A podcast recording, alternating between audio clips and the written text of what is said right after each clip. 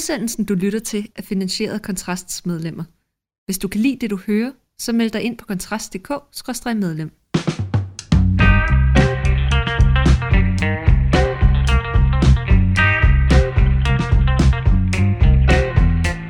Så er vi i gang med den første af ugens tre udgaver af Fyraften med Kontrast. Det er undertegnet Mikkel Andersen, der sidder ved den ene mikrofon, og ved den anden, der sidder Rasmus Ulstrup. Og i dag, der skal vi for en ledighed af regeringens nyligt annoncerede bandepakke, der har altså, titlen, så vidt jeg husker, trygge nabolag i hele Danmark og indeholder hele 39 tiltag, hvoraf hårde straffe er i hvert fald nogen af dem. Der er så også en del mere sådan socialpolitiske initiativer i forhold til at give unge øh, jobs og forskellige andre ting, men, men de hårde straffe er altså en del af det. Øh, og der fylder debatten jo meget. Jeg ved, P1-debat har haft den op og vende, øh, øh, og vi ser den jo konstant tilbagevendende i sådan den offentlige debat. Der er spørgsmålet jo altid, jamen virker det? Virker de hårde straffe? Og, og, og det bliver ja, det må jeg jo sådan indrømme, det er sådan en af de ting, der altid irriterer mig lidt. Ja, det skal sige, jeg tror, hårde straffe virker, det kan vi komme ind på senere. Men jeg synes tit, det er et, for, det er et forkert øh, spørgsmål at stille. Jeg synes, er det retfærdigt? Jeg, jeg mener grundlæggende set, at hårde straffe er godt i sig selv. Fordi jeg mener, at for en lang række af de personfarlige forbrydelser, vi har i Danmark, der er strafniveauet alt for lavt. Vi har fået det op for, vi har fået det noget højere op for manddrab, hvor man jo altså, det, det ligger på sådan, øh, eller på, på drab, der ligger det på omkring i, i hvert fald nogle tilfælde 12, 12 år, og du kan jo også få op til livstid, hvis det er særlig graverende omstændigheder, det foregår under, og det synes jeg jo måske egentlig er, sådan, det er da mere fornuftigt, end hvad det tidligere har været, i hvert fald markant mere fornuftigt end eksempelvis i, i Sverige, hvor du stadigvæk kan få meget korte domme for, for den her slags ting. Men jeg synes bare, det er interessant, at det altid bliver framed som et spørgsmål om, hvorvidt det har en rehabiliterende effekt på forbryderen, og hvor jeg vil sige, det mener jeg, og tror jeg, det har. Men selv hvis det ikke havde, så vil jeg stadigvæk mene, at folk skulle straffes hårdt på grund af det, vi kalder retsfølelse i udgangspunktet, men i virkeligheden er retsfølelse bare en pæn eufemisme for hævn. Altså, vi vil gerne på samfundets vegne skal vi påføre mennesker, der forbryder sig mod de konventioner, vi har vedtaget for, for almindelig øh, opførsel og påføre deres medborgere lidelse, de skal lide som gengæld for den udåd, de har begået. Og det, der synes jeg, det synes jeg i sig selv er en god ting. Og jeg synes, det er fascinerende, hvor fraværende det er. Jeg ved ikke, har du et godt bud på? Er det bare fordi, de dumme venstreorienterede alle sammen er kriminologer, eller hvad? Jamen, jeg tror faktisk, i forhold til, at vi snakkede om sidste øh, fyraftens podcast, vi lavede, om det her med at skelne mellem, hvad der er sandt og ret og godt, at det, øh, det er samme problematik, der gør sig gældende her, når man stiller spørgsmålet om, virker det? At man har en idé om, at det, der er ret, må også være det, der giver nogle bestemte konsekvenser for tingene. Og det behøver det ikke. Altså, det, det, det er derfor, altså, at man kan have nogle principper. Altså, retfærdighed er uafhængigt af effektivitet eller øh, konsekvenser af det osv. Retfærdighed er bare retfærdigt, og derfor skal det gøres. Og så er det ligegyldigt, hvad det har af yderligere konsekvenser for tingene. Fordi hvis man først begynder at køre den der med, virker det, så er der ufattelig mange ting, vi kunne begynde at gå ind og pille ved, fordi at det ikke virkede efter hensigten.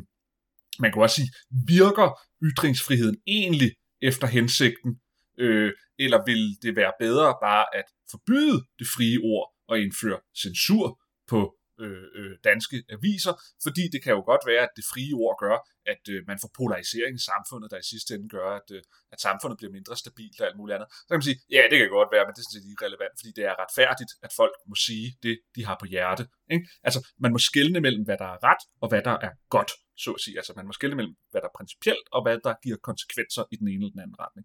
Og derfor er spørgsmålet om, om det virker ud fra den der rehabiliteringsspørgsmål, fuldstændig irrelevant. Altså, det er fuldstændig irrelevant, om tingene virker i forhold til, om et menneske får det bedre af at komme i kashotten. Ideen er ikke, at han skal få et bedre liv af at komme i kashotten. Ideen er, at han skal få et dårligere liv af at komme i kashotten. Og derfor lade være med at begå sin forbrydelse.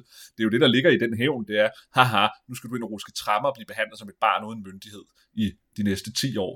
Fryd det er straffen for, at du gjorde, øh, du begik drab, eller hvad ved jeg. Ikke? Det er jo ligesom det, der er ideen i det. Det er sgu da ikke, at han skal have fået et bedre liv af det. Nej, og, og det, er jo, det sjove er jo, at jeg tror egentlig også, de fleste sådan meget softliner på, på, på retspolitikken, ved det jo godt i virkeligheden. Altså, ja, hvis vi havde forestillet os, lad nu bare sådan et rent teoretisk eksempel, hvis der nu var kommet nogle videnskabsmænd, der havde fundet ud af, at Peter Madsen, han kunne faktisk blive en virkelig, virkelig god samfundsborger, der også kunne bygge nogle ekstremt velfungerende raketter, hvis han indgik i et konfliktråd, hvor han talte med offrene, eller de pårørende til offrene, for, for den forbrydelse, som han begik. Og så vil han faktisk med 100% sikkerhed komme ud som værende et, et bedre og produktivt menneske til gavn og glæde for hele samfundet. Vil man så acceptere det som værende en god ting, at han ikke blev påført nogen straf efter at have parteret et andet menneske nede i sin ubåd. Det tror jeg ikke, der er nogen, det, Nej, det tror jeg ikke, der er nogen for- mennesker, der vi, der vi accepterer. Altså selvom du kan sige, at i sådan en, hvad skal vi kalde det, en, en, en, en, en utilitaristisk, også der er instrumentel afvejning, vi, vi, det vil, vi det muligvis give mere mening, hvis man ser bortset fra, hvad, hvad, hvad incitamentstrukturen så kunne være, for man kunne godt forestille sig, at der var nogen, der blev mere labile til at partere folk i ubåde, hvis man kunne gå derfra straffrit, ikke? Men hvis vi nu ser bort fra det, så tror jeg ikke, der vil være nogen, der vil acceptere det som værende fornuftigt. Ja, der vil sikkert være nogle enkelte enhedslisten, men, men meget, meget få vil jeg, vil jeg dog alligevel våge, selv blandt, selv blandt enhedslisten. Men jeg og tror- formodentlig også de jeg- radikale vælger, ikke? Jeg tror, det, jeg tror simpelthen, det skyldes, at man på venstrefløjen, altså nu snakker vi jo længere ud, Socialdemokratiet står selv bag det her med hårdere øh, straffe nu, men sådan længere ud på venstrefløjen, at man har den analyse, at mennesket er et meget, meget godt væsen, og grunden til, at det ender med at blive kriminelt, eller slå folk ihjel, eller øh, overfalde folk, er fordi de er ofre for noget i Mm. deres liv. Ikke?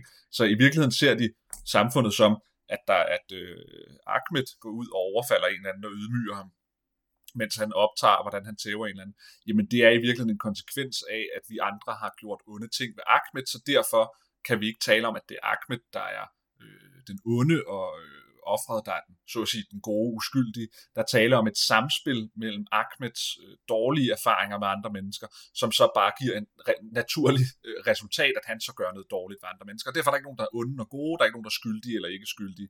Det er bare et stort samspil af folk, der har været udsat for dårlige ting, fordi at du kan ikke overfalde nogen, medmindre du har været udsat for dårlige ting fra andre mennesker. Det er ligesom deres sådan, logik, det var dengang Øslem Sekic, kan jeg huske, mange år siden, jeg gik i 10. klasse, så jeg har været 16 år siden, men allerede dengang kan jeg huske, det var fuldstændig vanvittig udtalelse, hun kom med. Der var en ung fyr, der havde stukket en anden ned med kniv, og, og vedkommende var så død. Det, jeg ved ikke, om det var noget bande eller et eller andet. Og så sagde Øslem Sæk til med, at hun havde så ondt af den her unge gerningsmand, fordi han må have haft et enormt hårdt liv og været udsat for en masse dårligt, siden at han kunne komme dertil, at han stak en anden ned. Og jeg kan huske dengang tænke, at det er fuldstændig sindssyg måde at resonere på, at hendes medfølelse lå ved gerningsmanden, fordi at han må have haft et dårligt liv, når han kunne finde på at stikke et andet menneske ned. Altså det, det er den logik, altså det er den logik, der hersker hos de her softliner ude på venstrefløjen. Det er, at det må være så synd for det menneske at være kommet dertil, at de slår andre mennesker ihjel. Og det kan man da godt sige, det er det da sikkert, hvis man hører deres livshistorie om, hvordan de har fået bank af deres far, og deres mor var fraværende og alt muligt andet. Men det er bare irrelevant for den handling, de går ud og begår. Mm. Ja, og jeg, jeg tror også, altså man kan jo sige, jeg tror at historisk set har der jo altid været sådan en slags spænd mellem, hvad er det, det individuelle moralske ansvar, og så hvad er det for, for nogle strukturer, som folk vokser op i. Jeg kan jo huske, Victor Hugo's øh, uh, Le Miserable handler jo om den gode Jean Valjean, der stjæler et brød og kommer i strafkoloni i nogenlunde en million år øh, og, og vender tilbage, og hans, hans øh, barn og hans hustru er døde af sult i mellemtiden og sådan noget. Ikke? Og der kan man, kan man godt se, at Victor Hugo's øh, øh, morale i det her er måske ikke entydigt at sige, at det var en retfærdig straf, som han blev påført. Altså, jeg tror bare, det interessante nu er, at vi kan, altså at man næsten, altså at man, man går ind og fuldstændig fra, altså ser bort fra, at du faktisk har et personligt ansvar, fordi det er jo rigtigt, altså der er jo ikke nogen tvivl om, at det er jo indlysende, at hvis du vokser op i nogle øh, Øh, misbrugslignende omstændigheder, hvis du er blevet tvangsfjernet, hvis du, hvis du har nogle, nogle bestemte øh, lidelser, eller har været kommet og vokset i et stærkt alkoholiseret hjem, eller hvad det nu ellers kan være, så vil der være en langt større overrepræsentation af folk, der begår diverse øh, kriminalitetsformer, og også reproducerer det, de selv har været udsat for over for deres egne venner, familie, omgangskreds, og hvem de nu ellers stjæler fra, eller hvad det nu er, de gør. Det, det, det synes jeg jo, det vil, være, det vil være fjollet ikke at anerkende det. Men samtidig skal man jo naturligvis også være klar over, at, at en meget, meget stor del af mennesker, der er opvokset under forfærdelige vilkår og er blevet udsat for forfærdelige ting selv, de formår jo fint nok mm. at undgå og, og, og, hvad kan man sige, at, at udsætte andre mennesker for overgreb. Ikke? Så det er jo sådan en slags underkendelse af det personlige ansvar, for, hvor man ligesom reducerer folk til at være en eller anden, en eller anden form for sådan næsten, altså den, altså at, at de har en eller anden essens, der sådan er rousseauskagtig, øh, iboende, næsten god naturtilstand, hvor du bare er et harmonisk menneske, og så kommer samfundet med alle sine repressive strukturer og sine nedarvede øh, tendenser og alt muligt andet, og så sørge for at korrumpere det, det i udgangspunktet gode menneske. Ikke? Mm, ja, jeg synes, der er en anden ting, der er interessant. Det var, at Mette Frederiksen var ude at sige, at øh, udlændingepolitikken er så at sige skyld i, at vi bliver nødt til at straffe hårdere. Altså, øh, fordi udlændinge begår når udlændinge begår vold, så får vi for eksempel det her ydmygelsesaspekt indover, har vi set, ikke? både i Sverige, men det er jo også kommet til, til Danmark. Og der synes jeg, hun har en ret interessant pointe, fordi det var ikke bare en måde at give skylden på indvandrerne for, at hun vil hæve straffene.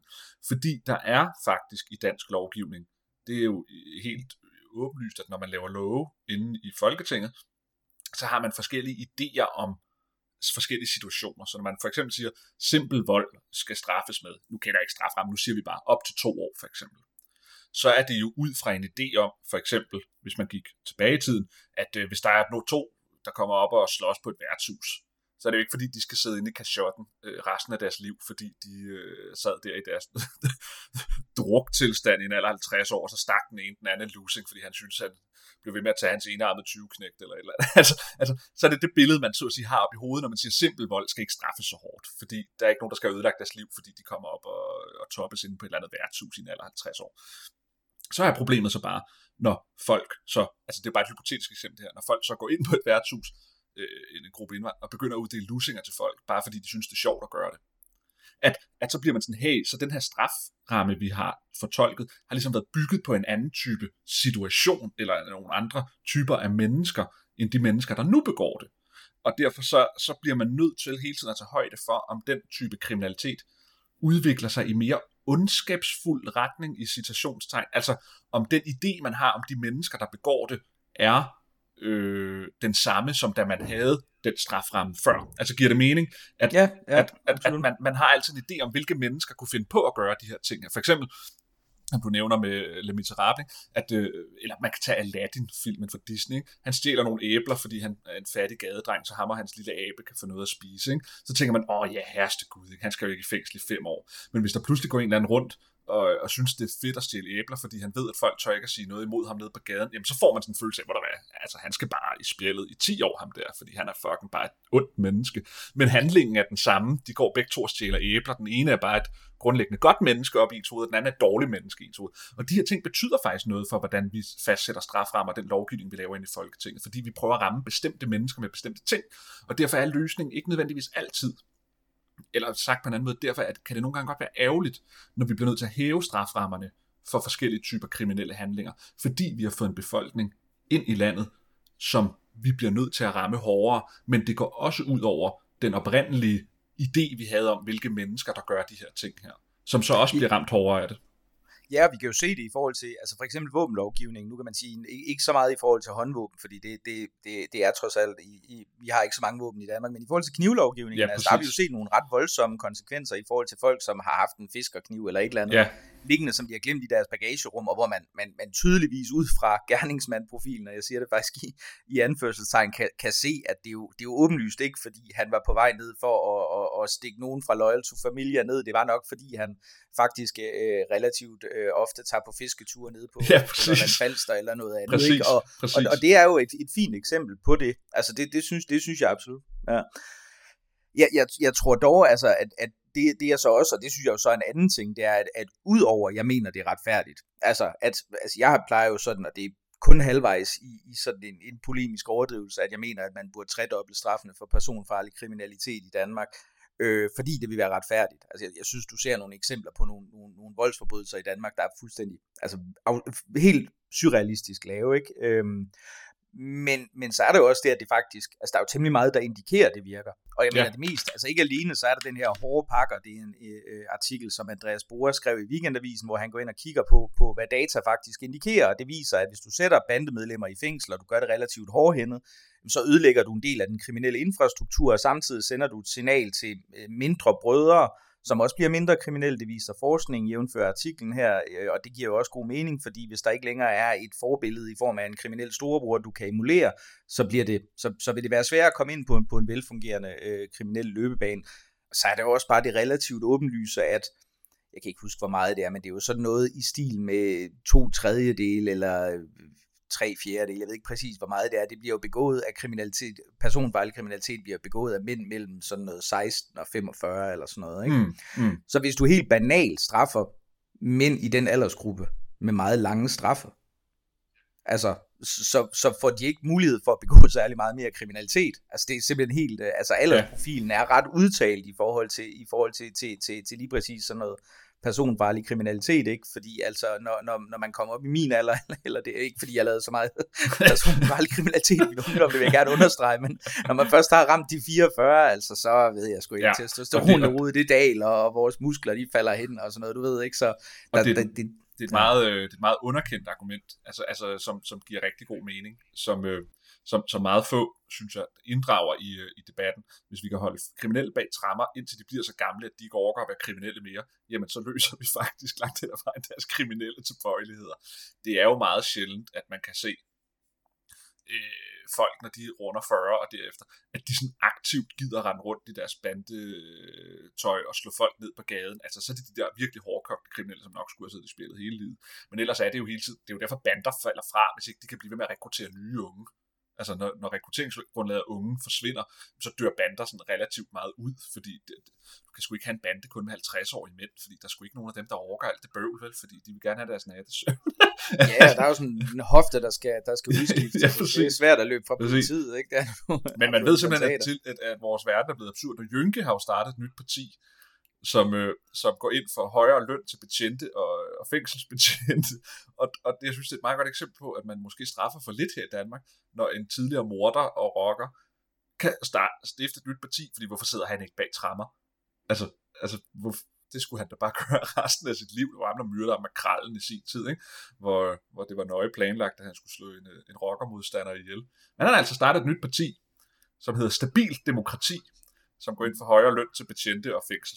Øh, fængsel. Ja, og, og at øh, han også, det, jeg tror ikke, det vil være en, en retorisk stramning at sige, at den er meget, meget venlig over for, øh, for, for Vladimir Putin, og, og udtrykker en, en overraskende stor forståelse for hans, øh, hans invasion af, af Ukraine, muligvis pakket ind som et ønske om fred. Det synes jeg, det synes jeg er interessant. Ja, men det er jo også, det er jo også sigende, ikke? Man kan sige, at det, det drab, som, som Jynke begik på Makrallen, som øh, var på, på Agerlandsvej, hvis jeg husker rigtigt, herude på Amager, var jo helt ekstremt velovervejet. Ikke? Altså, det var jo en, en regulær likvidering, hvor han går ud og skyder et andet menneske. Jeg kan ikke huske, hvor meget han ender med at aftjene, men altså, det er vel noget i stil med en 10 år, eller mm, deromkring han bliver idømt, og er så ude, som man jo også er i Danmark efter hvad?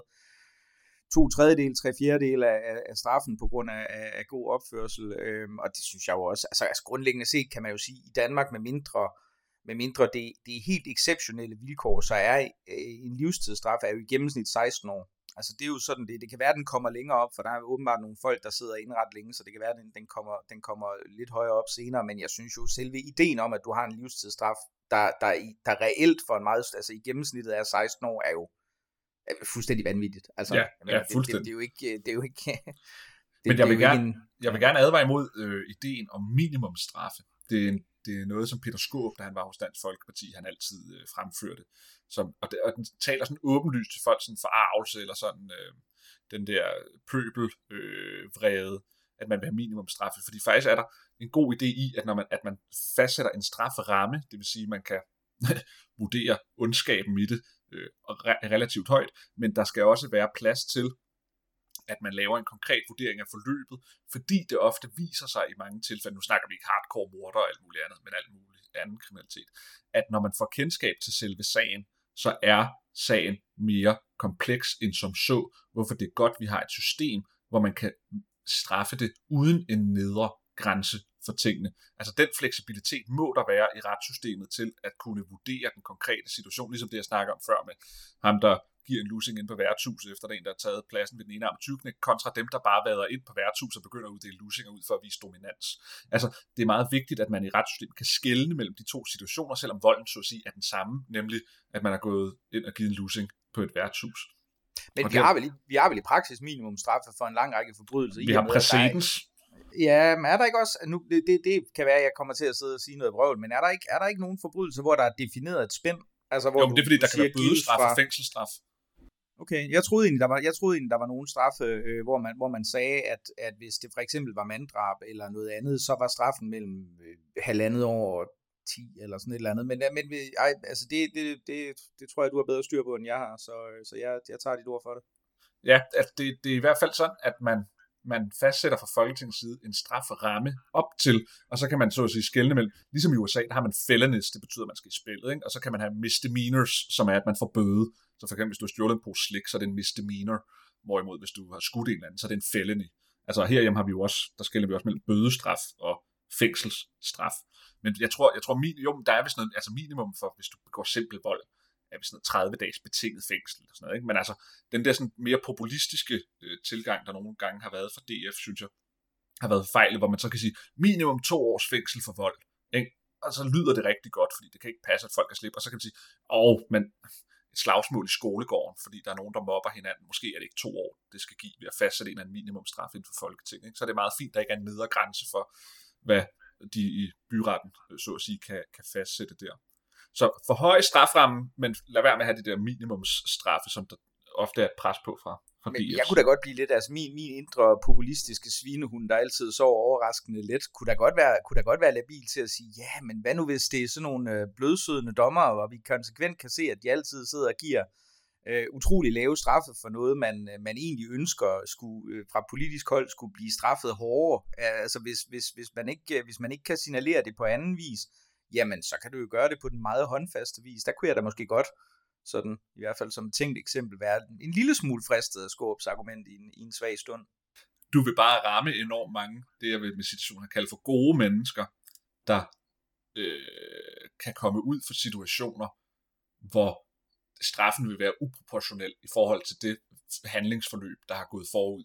Altså folk, der er blevet mobbet, der til sidst øh, ender med i øh, eksplosion og kaste et eller andet efter mobberen, øh, vil man så sige, nå ja, men det er jo vold, så minimum to år til dig. Ikke? Altså, hvor, hvor, hvor det er meget godt, man kan gå ind og sige, okay, altså, er der en, er der en forståelse for det forløb, der er hent her, der gør, at, øh, at du ikke skal i spillet to år. Men man kan jo godt sætte straframmen for at kaste ting efter folk meget højt op, fordi man så kan gå derind og vurdere ham der, han går bare rundt på gaden og kaster øh, øh, ting efter folk. Altså, I kan shorten med ham. ikke? Altså, det, det, det er meget vigtigt at kunne lave den skældning igen, fordi vi har et billede op i vores hoved af, hvad er det for nogle typer, vi gerne vil ramme, og ikke og, og derved også samtidig, hvad er det for nogle typer, vi faktisk ikke vil ramme øh, med det straf, ja. vi, vi fastsætter. Ja, man kan vel også sige, at det ser vel ud til, at i nogen henseende, at domstolen også jævnfører eksemplet med knivloven, alligevel er, er i, i stand til at, at forstå et vink med en vognstang i forhold til bestemte typer forbrydelser, men man kan jo så sige, det forhindrer jo så tydeligvis ikke, at det du kalder de gode mennesker, som jeg også accepterer utvivlsomt i en masse af de her tilfælde, faktisk er gode mennesker, der ikke har, har begået noget, som jeg vil synes var, var værdigt til måske andet end, end et, et rap over nallerne i form for en bøde eller noget andet, altså at de bliver idømt nogle, øh, nogle, nogle ret voldsomme straffe. Så, så i den henseende virker det politisk ikke Men det var, hvad vi havde for, øh, for dagens, øh, for ugens første øh, fyraften med kontrast. Mit navn, det er Mikkel Andersen, det den anden mikrofon sad Rasmus Ulstrup, og jeg vil sige tak, fordi I lyttede med.